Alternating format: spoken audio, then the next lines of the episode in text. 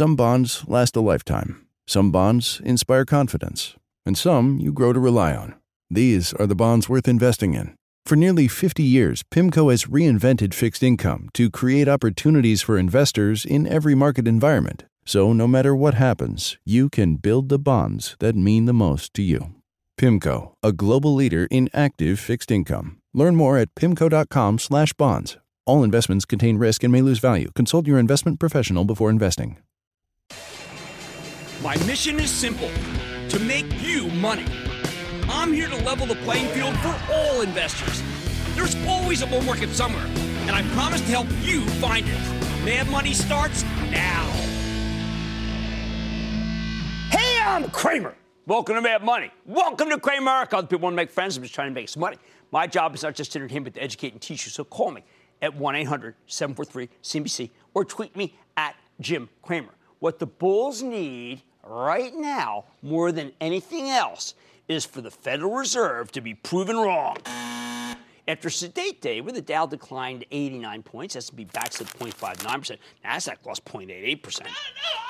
The bull thesis is very simple. You have to bet the Fed tightens in December and then says, you know what? We may be winning the battle against inflation. So let's wait and see what happens rather than committing to three more rate hikes. If they do that, you know what's going to happen? We're going to get a huge rally to end the year. But some short termers may not want to make that wager. The problem is, it might be too painful The House of Pain. to stick around while we wait for the Fed to change course and stop saying we need three more rate hikes next year. Who the heck is that kind of crystal ball anyway? Who's that perfect? Especially when we've had punk retail sales and a weaker consumer price index. Those are typically not what causes you to tighten. Historically, betting on the Federal Reserve to do the right thing when the economy starts slowing has been a risky proposition. Remember, I came out here in the summer of 2007 and ranted that the Fed They know nothing. knew nothing. I argued that things were about to get very bad if they didn't cut rates and cut rates aggressively. And you know what happened? Well, you know what? The Fed's open market committee did the next time they met. They laughed at me. I've seen those embarrassing transcripts. Embarrassing for them, not this guy. Listen, I'm perfectly comfortable being an object of ridicule. Hey, I spent a lot of time in lacrosse, but I'm not okay with our central bankers snickering as they obviously send us over the precipice. Again, the current situation is nothing like 2007, where we had just gigantic systemic risk. I think we're looking at a small Fed mandated slowdown, not a total financial meltdown. But it sure feels like the Fed is making the exact same mistakes, doesn't it? Jay Powell, our new Fed chief, is being what I call doctrinaire. He's not going over the data with a fine tooth comb. He's not talking to professionals who take the pulse of the markets every day, which is a little odd because, in a formal way, Powell was a private equity guy. Let me tell you what Powell would hear if he listened to the buzz on trading floors and in uh, research meetings all over the country. He'd hear people saying that we're late in the cycle of economic expansion. Late in the cycle. I heard that all day today and all week last week. It's code for this is about as good as it gets, and we're now decelerating, maybe quickly. Take Bank of America, which reported just this morning. No, I love the quarter. They're growing their deposit base incredibly fast. Listen to some of these numbers. Average deposit balances rose $45 billion, or 4%, to 1.3 trillion. That's a gigantic number. Net interest income increased by 7 or 9 million. That's a 6% uh, uh, boost it, it, it, to $11.9 billion. And near 25% of consumer deposit transactions were performed via, via their terrific mobile app. There's fintech for you. And most important, Bank of America's earnings per share rose by 43%. That's fabulous. Credit losses are incredibly low. Darn sells for just 11 times this year's earnings. Yet, what the stock do in this news? It fell nearly 2%. Why? Because everyone's terrified that the Fed is going to slow the economy too fast. To the point where any additional money Bank of America makes from charging you higher interest will be offset by a slowdown in demand for loans. I know many people believe that there won't be a slowdown because the economy is just so strong. I say the economy was just so strong. Emphasis on the past tense. Look, other than PNC, all the banks have reported very good quarters, but instead of rallying, their stocks have been punished. I don't think we should be oblivious to that. That's the stock market saying that things are going to get worse. And while the market often makes mistakes, I think the nearly unanimous verdict on the banks is pretty telling. In fact, the bank with the most domestic exposure, PNC, got completely obliterated And the most international bank, Citigroup, is the one that managed to rally, although it went down today. That is not a coincidence. They're overseas. Now, the action today painted a mixed picture. The market hasn't been this oversold since the conclusion of the big February sell off, when you absolutely had to buy, buy, buy, buy, buy, buy, buy. I threw a boot camp teach-in this weekend for the street, and we heard tons of positive ideas, many of which are down, down so much it's staggering. Some of them are really attractive. By the way, we heard really good things uh, for everything from canopy growth what a stock today up seven. That's because Canada's going to legalize this week, right? Wednesday. Uh, to Facebook of all things, that stock hangs in there, hasn't lost much advertising. It's doing incredibly well with Instagram. We talked positively about the cloud kings, including Adobe. And after the close, it pre-announced a fantastic number. I think that's going to send up the cloud kings tomorrow because, alas, they all trade together. I like that the market took the news of the bankruptcy of Sears and stride. It could have been much more dire, even as we know that Sears has been in decline for ages. Home Depot and Stanley Black & Decker both got dinged on the news. Whirlpool actually rallied. The price of oil didn't really spike, despite the president's stern words for Saudi Arabia over the alleged murder of a dissident journalist. The president also threatened more tariffs on China, so the Chinese stock market went down again. And judging by what is happening after the close, I think that's going to happen. You know, uh, I think the Chinese market is going to at least open down again. Uh, the pain didn't really spread to our market, though. Now, you could argue that any of these issues should have caused American stocks to get slammed, but the Dow and the S&P only went down a bit because we're already so oversold, and the selling occurred in the closing minutes of the session, perhaps because the Chinese market looks to be down tonight. On the other hand, the Nasdaq remains rife with selling. Makes sense given that it's still up nearly 8% for the year.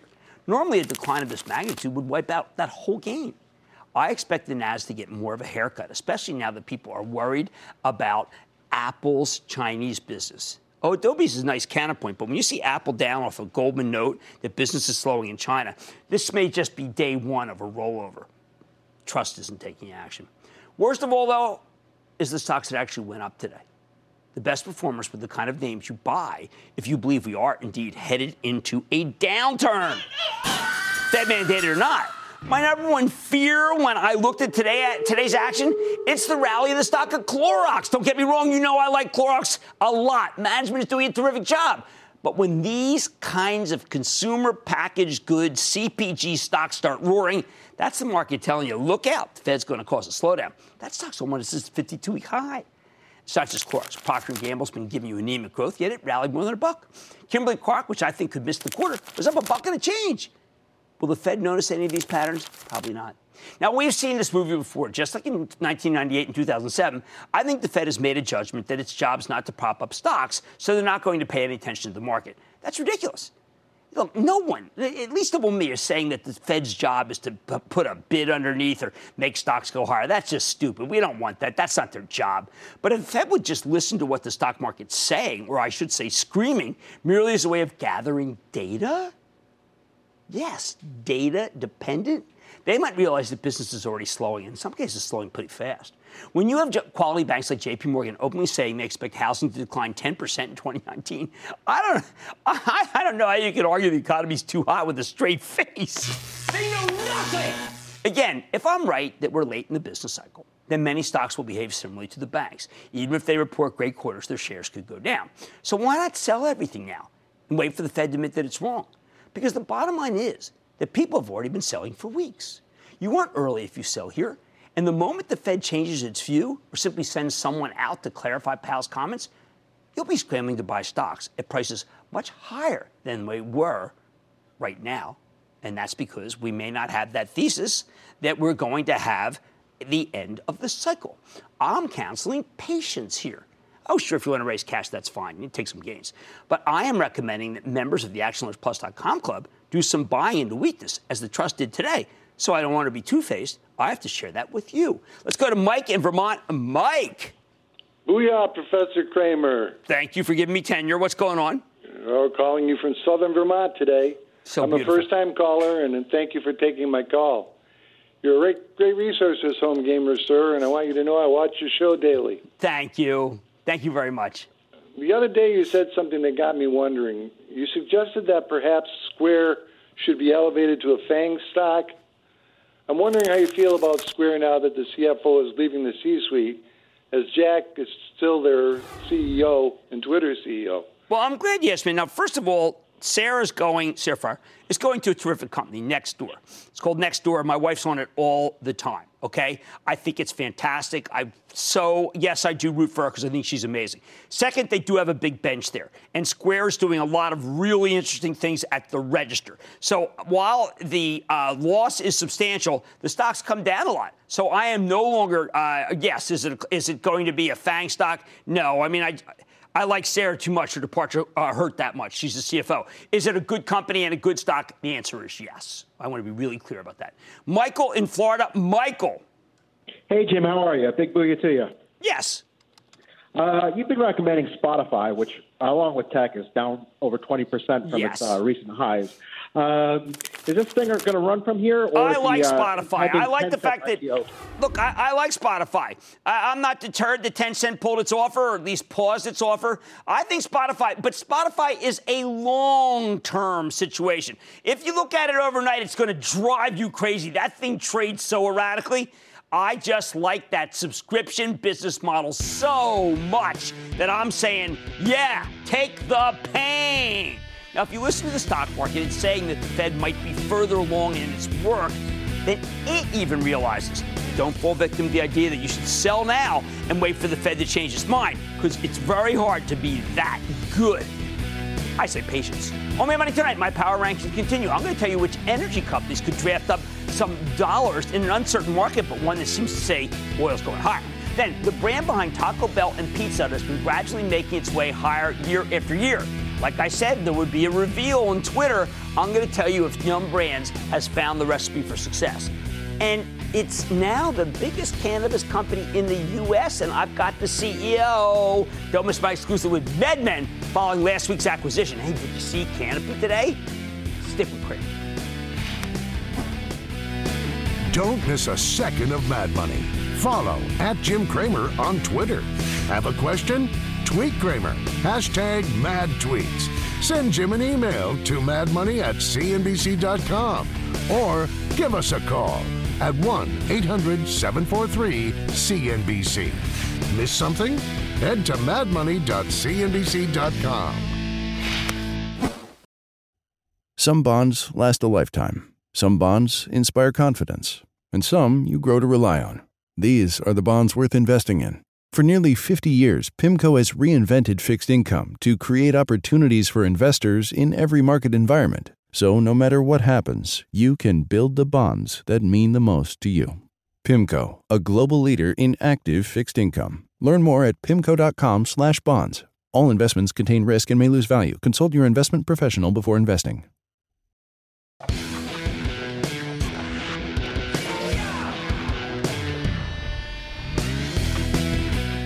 As far as the stock market's concerned, the world has changed in the past couple of weeks, changed for the worst.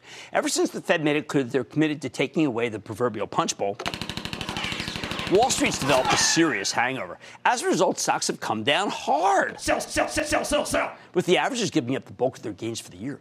At the highs in late September, the S&P 500 was up more than 10%. Now that's been pared back to a bit more than 3%. It's still kind of soggy, isn't it? That close was bad, despite Adobe's good news after the bell. But we finally had a sedate session today. So we need to think about what might be worth buying here into the weakness that we got at the close. Last week I started rolling out a new series. It's called. Uh, we looked at uh, stocks in the same way that people look at the NFL power rankings to figure out how the team is playing right now. And believe me, thanks to my beloved Philadelphia Eagles giving us a blowout win against the lowly Giants last Thursday, although I didn't listen to Kareem and I stupidly played golf over Wentz, I'm glued to these power rankings. I want to do the same thing with the stock market. That's why we're going sector by sector to highlight the stocks that seem best positioned right now at this very moment. We've already gone through three groups communication uh, services, consumer discretionary, and consumer staples. And this week we're going to cover the rest of the market. So, what's next? Well, it's one that's on everybody's mind because of the price of it energy. For the past year, the energy sector has been full of quiet success stories thanks to the strength in oil and gas prices. Even after last week's pullback, crude's up 18% for the year. Wow, up 39% since this time 2017. That's one of the reasons why everyone's struggling so much at the company level. Now, while natural gas has only gained 10% year to date, it's really caught fire in the past uh, few weeks, rising more than 17% from its mid September lows going into the winter. In short, after a multi year downturn, energy, we've got to say it's back. Remember in February 2016, West Texas Intermediate crude was selling for $28 a barrel. Then it spent over a year stuck in the 40s and 50s, and now it's at 71. What's driving this rally? On the one hand, the growth in demand for oil worldwide has been accelerating. On the other hand, supply simply hasn't been keeping pace. Now, some of the largest oil producing countries, they've become downright unreliable. Libya is a failed state. Nigeria is going through a general strike. Venezuela is falling apart. At the same time, the president reinstated sanctions on Iran, and that took a lot of production off the table. Plus, we don't even know if OPEC and Russia have the capacity to produce enough oil to push prices down. And while there's a lot of crude sitting in the ground here in the U.S., we only have so much pipeline infrastructure to take that oil where it is needed. It's landlocked. Then there's the Saudi Arabia thing, the possible assassination of a Saudi journalist at the Saudi embassy in Turkey. The American oil stocks have been hammered because of the controversy. But it, it, that seems crazy to me. If Saudi Arabia ends up facing any kind of sanctions, that's good news for our oil producers. The group should be going higher, not lower. As for natural gas, it marches to its own beat. For years, prices have been held down by the fact that American gas market is absolutely glutted with supply. But a month ago, natural gas prices started picking up again. In part because this year inventories are unusually low heading into the winter, and in part because all the infrastructure we've been building to export this stuff has finally started coming online. Remember what Charif Souki tells us, right? Uh, he was the guy behind um, Tellurian that was recently on, but more importantly, he was Cheniere he got sacked at Cheniere by Carl Icahn.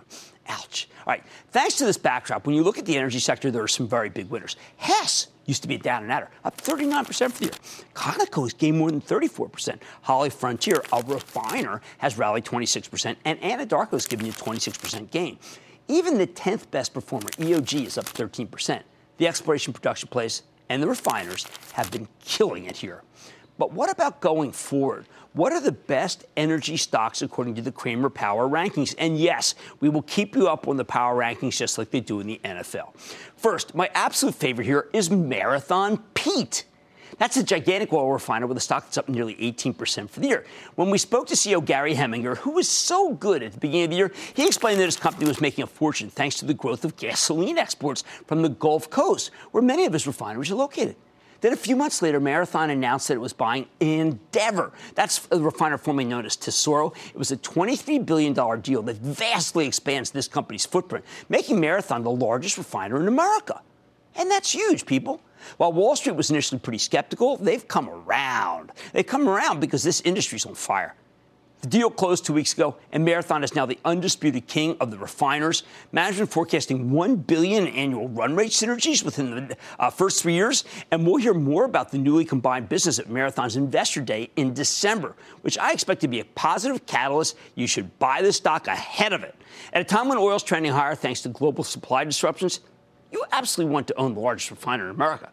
And even after its recent run, Marathon's still incredibly cheap. It sells for just 10 times earnings and t- 10 years, 10 times next year's numbers. That's pretty cheap, uh, which should co- come up because Marathon's benefiting from this refinery landlocked oil that it buys and the low prices that it, it really, it, I don't want to say it screws these guys, but that's what happens. They buy it for very little and then they sell it at the world price. Wow! They capture a gigantic spread. Numbers are too low for Marathon Pete. Next up, there's ConocoPhillips. Now, this is an odd one. It's up 34% for 2018. Conoco is the world's largest pure play exploration and production company. I think it's a great proxy for the global oil and gas industry, as the company has a diversified portfolio of assets with major emphasis on the United States, where fossil fuels are cheap and plentiful and you don't have a lot of political risk. Let me put it this way Conoco is incredibly well run, and their average cost of supply runs to about $35 a barrel.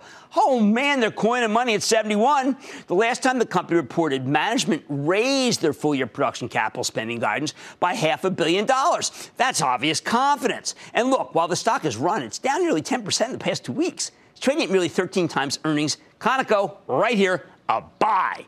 Third place, another refiner, Valero. While I prefer Marathon, the fact is that Valero remains the second largest player in the industry, and this is a terrific environment for anyone who's refining in an oil and gas business.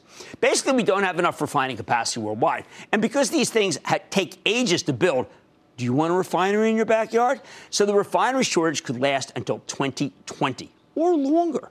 But like the others here, Valero sold off in recent months. It now sells for just 10 times earnings. I think it's a bargain. Remember, the market's been horrendous, people. It's been horrendous, and people think it's going to still be horrendous. And yet, these are winners. How about the fourth, EOG? The big unconventional oil and gas producer. EOG's been a fracking pioneer that's allowed the company to grow its production like a weed They've got some terrific acreage in very low cost parts of South Texas. Thanks to last week's brutal sell off, its growth oil stock is selling for 16 times earnings. I know that sounds high, but this has got the best growth file. I think it's absurd that its stock trades this cheap, especially when you consider that EOG is expected to grow at a 29% clip. That's like a tech company. Finally, I want to give you another producer, the phenomenal APC, Anadarko Petroleum. In all honesty, Anadarko would have been my number one pick here, if not for one single thorny issue. The company owns 400,000 acres in the DJ Basin area of Colorado. The problem? On election day, Colorado is holding a referendum that would effectively ban new drilling in the state. I still like the stock enough to own it for my charitable trust. You can follow along by joining ActionAlertsPlus.com club, but the risk is real. So you might want to wait until after the election before picking some up. Here's the bottom line the world is a mess, and that's great for oil producers and refiners. I like Marathon Pete, ConocoPhillips, Valero, EOG Resources, and Anadarko in that order. Jack in California, Jack. Jack, be nimble. Jack, be quick. Jack. All right. So what I'm saying is I uh, bought the Transocean on the slow boat at nine. Halfway through the trip, we doubled down at ten. Are we holding until 19? What do you think? Uh, I think you're okay. Oil's up so much that companies are going to have to start drilling. It's ridiculous that they're not drilling, and Transocean's going to get its share. Well, the only place where there's really big finds left are offshore. When are they going to take action? I think very, very soon. Okay. If you're looking for the best in breed in the energy sector, I've got them. Here are our power rankings. These are all investable, okay? Much more Mad Money ahead. If you love Taco Bell, KFC, or Pizza Hut like I do, do not move. I'm taking a closer look at Yum Brands to see if you can still pump up your portfolio. Uh, then, it's one of the most visible cannabis retailers in the U.S. With Canada set to legalize this week, I'm asking the CEO what's ahead for the overall market before those stocks smoking. And what happens when a manufacturer gets hit with a triple whammy higher labor costs, higher steel costs, and higher interest rates? I'm going to present the case. It's a study. Stay with Cramer. Support for this podcast comes from Pluto TV. Need an escape? Drop into Pluto TV for a world of free TV. Stream hundreds of channels and thousands of movies and shows all for free. Yeah, free. No subscriptions, no fees. Binge on 24 7 channels of Narcos, CSI, Star Trek, and everything from hit movies to the latest news, comedy, live sports, and more. Download the free Pluto TV app for Android, iPhone, Roku, or Fire TV and start watching now. Pluto TV. Drop in. Watch free.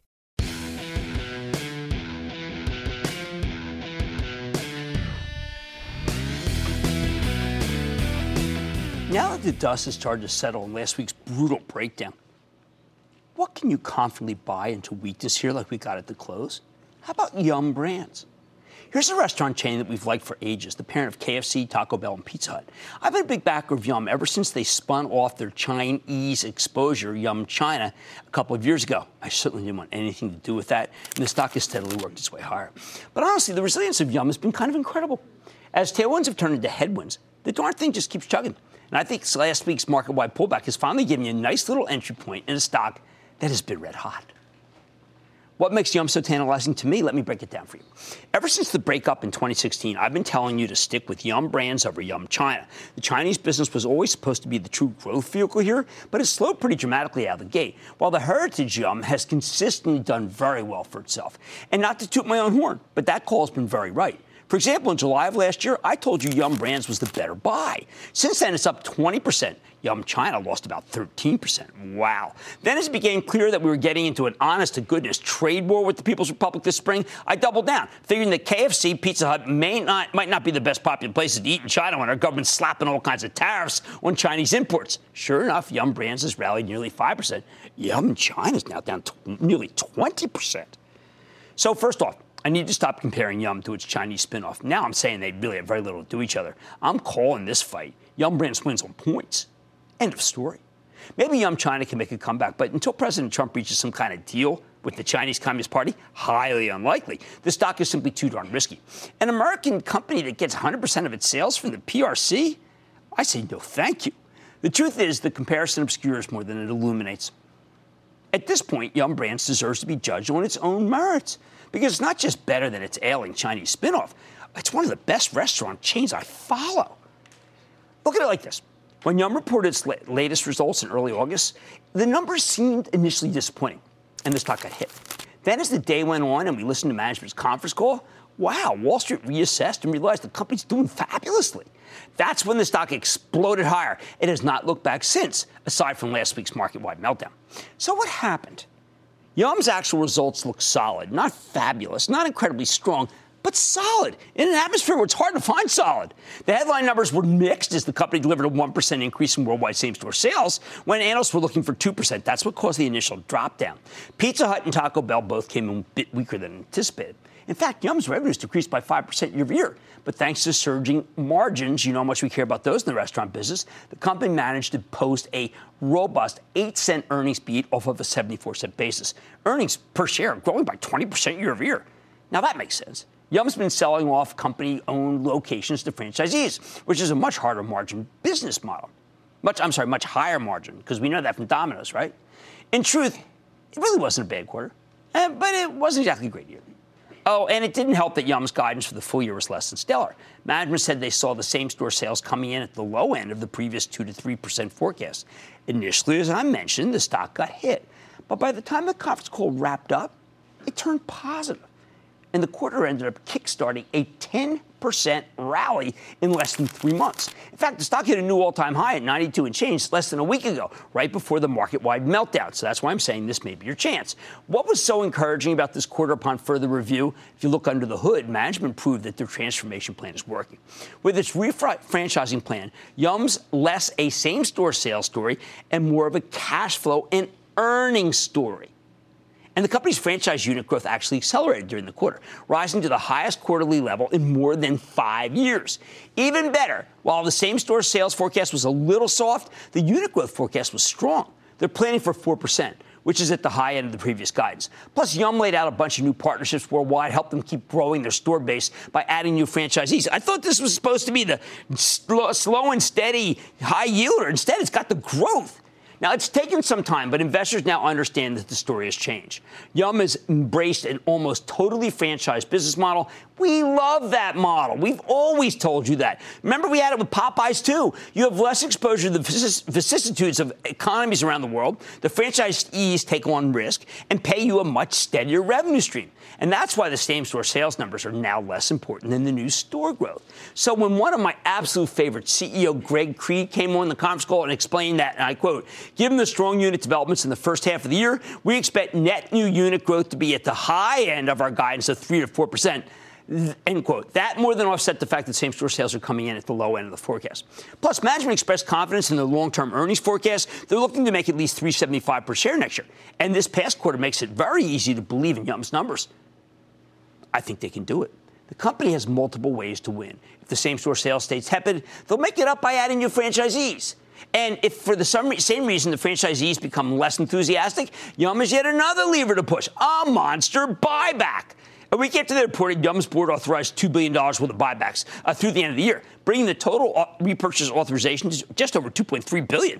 Hey, that's 8% of the, of the darn share count. Oh, and they already retired 2% of their shares in the second quarter. If you buy back 10% of your shares, well, that's fantastic. You're going to see a terrific increase in earnings per share simply because there are fewer shares.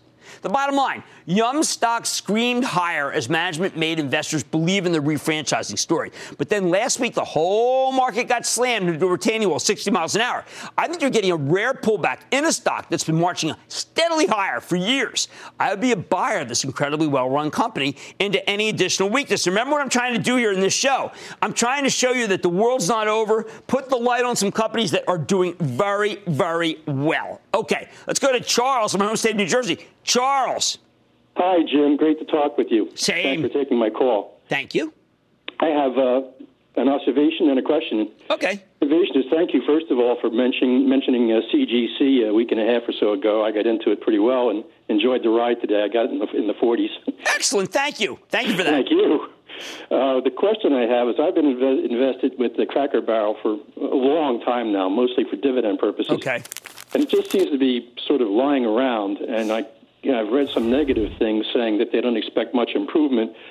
Uh, some say due to the cost of labor now, uh, labor prices going up. Uh, what's your take on that? Should well, I, I mean, look, I, I, think they're hurt both by it? labor costs going up, but also for gasoline going up. So people feel there won't be as much travel. I agree with you. I think it's a very good company, but I don't have a catalyst. And there are other. Uh, there are other uh, restaurateurs that I really prefer here. So I don't want to endorse Cracker Barrel. I think it is pr- really too hard a call. But congratulations and thank you for those kind words. You made a lot of money. I'd be a buyer of Yum on any additional weakness. I know it's not down a lot, but that's a sign of strength, people. This is a rare entry point into a winner. That's what I like, buying winners. Much more Mad Money at the Apple Store of Weed just became number, the biggest U.S. marijuana company following a $662 million acquisition last week. I'm take, talking to the CEO of MedMen to find out what's ahead. Then, how a little known company out of Lafayette, Indiana, could offer a key example of what the Fed is really up against. And all your calls, rapid fire, in tonight's edition of the Lightning Round. So stay with Cramer.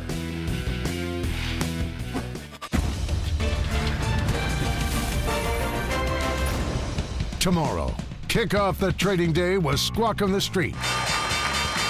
Live from Post 9 at the NYSE. Do you want to hijack the, the show? Carl Icahn. Should we hijack Scott's show?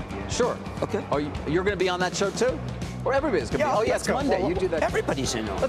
It all starts at 9 a.m. Eastern.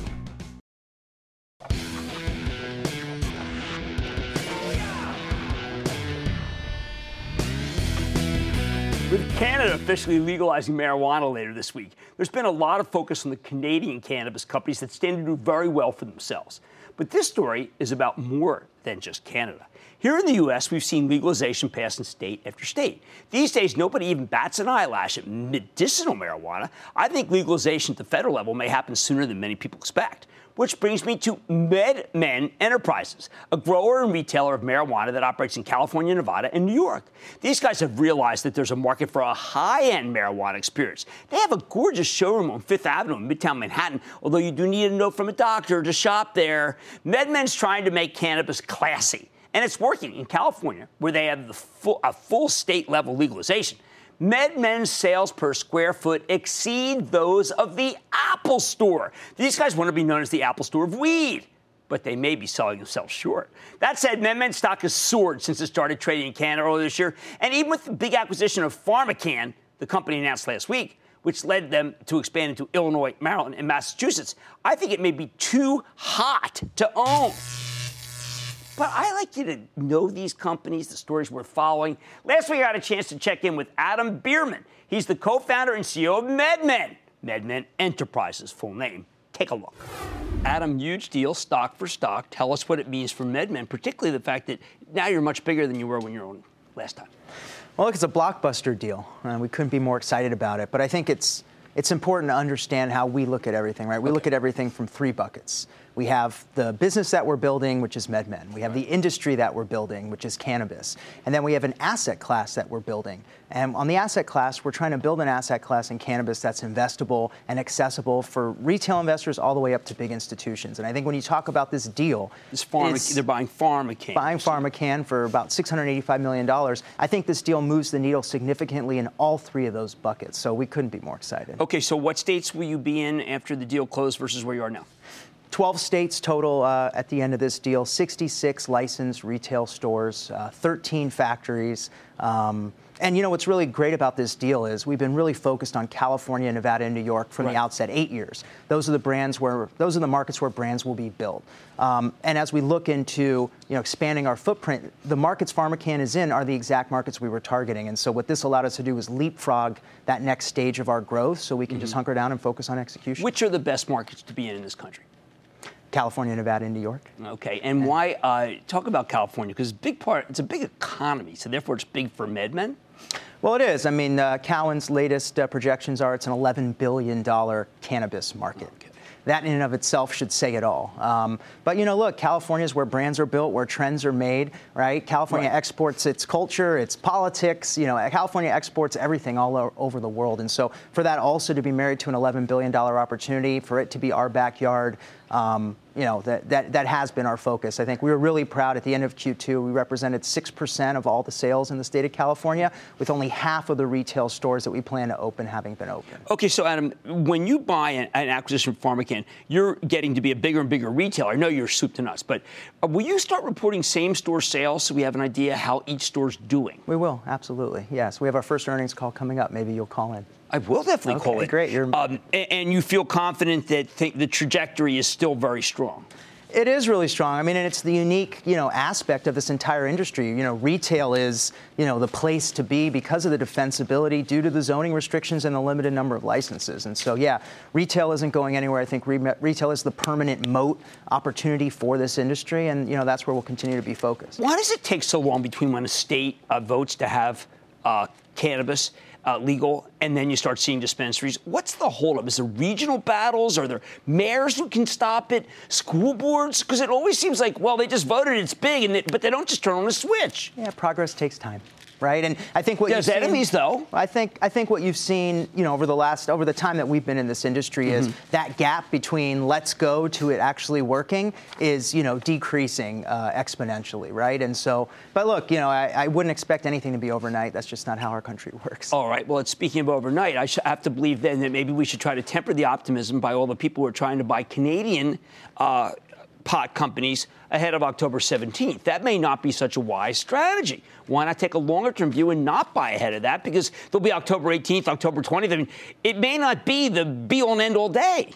Well, as we were talking before we started this, right? You know, I'm not I'm not focused on anything short term, and I don't right. think that as the CEO of this company, you know, that would be that would be good form, right? We look at everything in regards to you know four real categories, right. and for us, it's team and infrastructure, it's assets, it's balance sheet, and it's investability. And as long as we're focused on those four things, two years, five years, ten years down the road, we know we'll be in the spot we need to be in. I know there are a lot of traders out there, right. and you're talking about buying things ahead and front running and this and that you know, we don't focus, we don't, we don't get involved with that. Look, the U.S. market is where it's at. This is a 75, 100 plus billion dollar opportunity. We're in the really early innings, and you know what's really awesome is we're watching, we're a part of this. We're watching the birth of an industry, right? And that's why we've been focused on it. Last question, I ask everybody in this industry size of the markets that are disrupted globally by cannabis. What do you think? Uh, you would know better than me. All I know is that you know cannabis uh, and the legalization of cannabis makes the world a safer, healthier, happier right. place. And as a result, I think you'll have people you know replacing other things that they use right. to make themselves feel better and make themselves and allow themselves to live a better life. They'll replace that with cannabis uh, over time. Well, I certainly agree with you. Okay, that's Adam Bierman, CEO of MedMen, which just got much, much bigger and could be a dominant force in retail in the United States. Man, money's back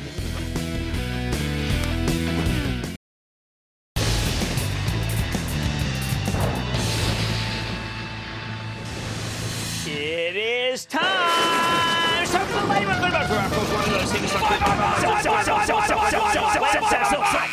And then the light rounders are, are you ready? Ski daddy time for the light rounders. I'm going to start with Jacob in Florida. Jacob. What's going on, Jim? How's everything? Uh, it's pretty good. Thank you for asking, Jacob. How about you?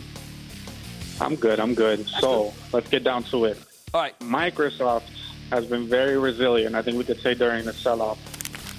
But do we have the stamp of approval to go long? Uh, yeah, the stock has had just a monster run. Uh, my child just owns it. We've been telling club members it's fine. I got a conference call coming up on Thursday. Well, I will detail why I think it can still be bought, but only half a position. Let's go to uh, Manuel in Illinois. Manuel. Yeah, I'm calling about UTX, United Technologies. Yeah, we need this to see to... this deal close. They need to be able to buy Rockwell Collins. That's the problem. The stock is stuck. If they're able to buy it, it's held up by the Chinese. The stock is going to roar 15 points. Otherwise, got five points downside. How about Dave in Illinois? Dave. Dr. Cramer. Dave. Hey. Hey, Everest, Lisa, and I welcome new companion animal, Marley. Yeah, Marley looks real good. Yeah, I slept in bed last night, didn't make any noise. He's a real sleeper. What's up? Jim, recently Medtronic uh, solidified their dominance in spine surgery by acquiring Mazor Robotics. your thoughts on MDT. Oh, I like that deal. And by the way, Medtronic holds up better than almost any stock in this market. What does that tell you? Tells you to buy it, not sell it. Let's go to Jason in Michigan. Jason. Jimmy C., I am calling from the Motor City. Honor and a privilege to speak to you. A Motor City slapstick comedy tour. Ba, ba, ba, ba, booyah. People tell me great friend. things about Detroit since we were there last in 2011. I got to get back there. What's happening? It's going great. And before I tell you my defense stock, I want to give a shout out to my wife, Amy, who is stationed at Vance Air Force Base to become a pilot. Thank you for serving. My st- She's a great girl. My stock is Raytheon. Ticker All right, I am sick and tired of people selling the Raytheon. The Charitable Trust owns it. And let me just tell you something. Notice the president mentioned it. He's not going to start cutting off his nose despite his face, and that includes Raytheon, mentioned actually by name in the 60 Minutes interview. Anthony, in New York. Anthony. Hi, Jim. Uh, thank you for taking my call.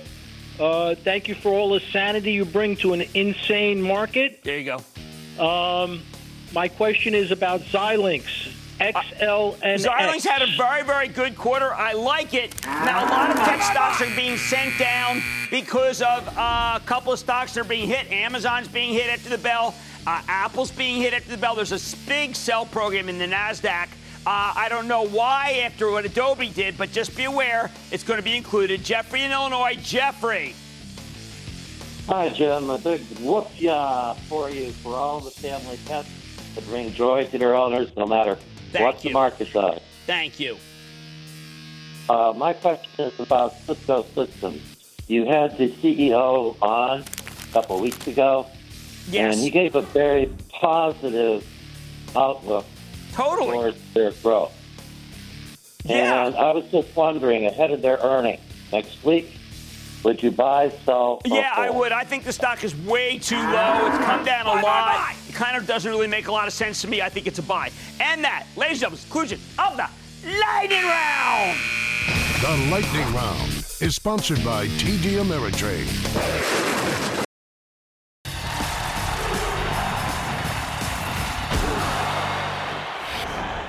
As much as I've been criticizing the Fed lately, the truth is, I agree they are in a tough spot. So let me try to put it in perspective. We'll start with the disconcerting story of Wabash National, one of the largest truck body manufacturers in America. Specializing in vehicles designed for what's known as the last mile. Trucks that deliver right to your door, the sweet spot of e commerce. Hot, hot, hot. The demand for trucks has been off the charts, so Wabash saw its stock surge from the mid teens when President Trump was elected to 26 at the peak this past January.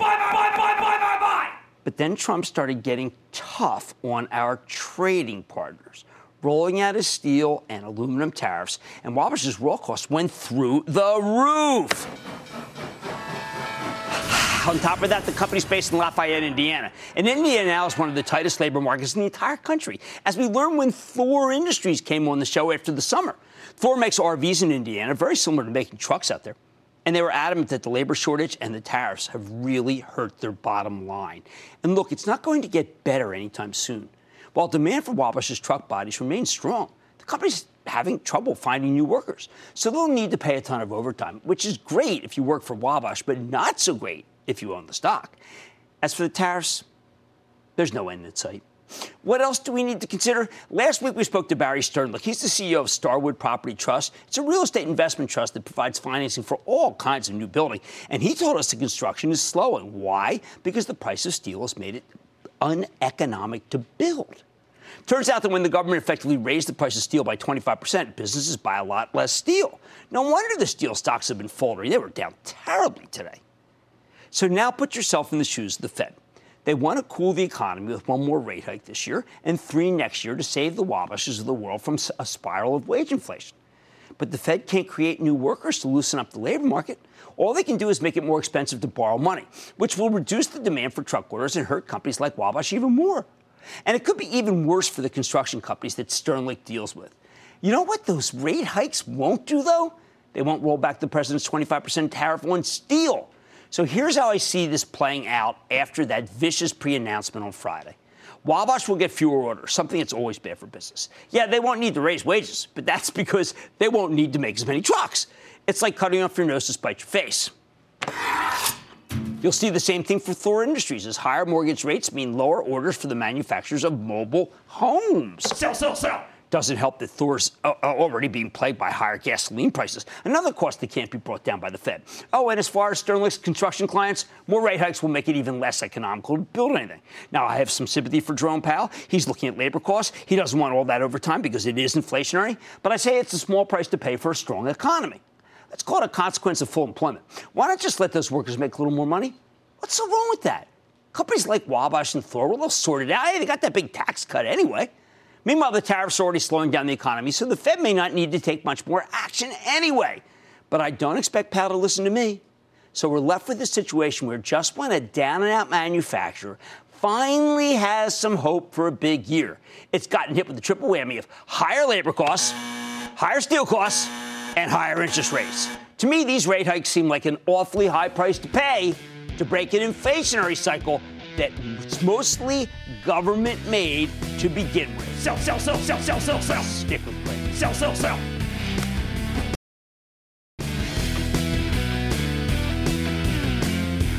What I was selling at the end of the day was related to this. It was related to Apple and a call that Goldman made, which said that China is slowing. Now, of course, the biggest fear we have if you're an Apple shareholder is that the Chinese government is starting to put let's say, a damper on Apple sales by suggesting that maybe people shouldn't buy them. That sent down a lot of the FAANG stocks after the close. Now, we have to wait for more information. I do think that Apple's an inexpensive stock. We've liked it forever. But just be ready when you start seeing some downgrades, because that's what I think we're going to get. I like to say there's always a bull market somewhere. I promise I'll find it just for you right here on, on Mad Money. I'm Jim Cramer, and I will see you tomorrow. Some bonds last a lifetime. Some bonds inspire confidence. And some you grow to rely on. These are the bonds worth investing in.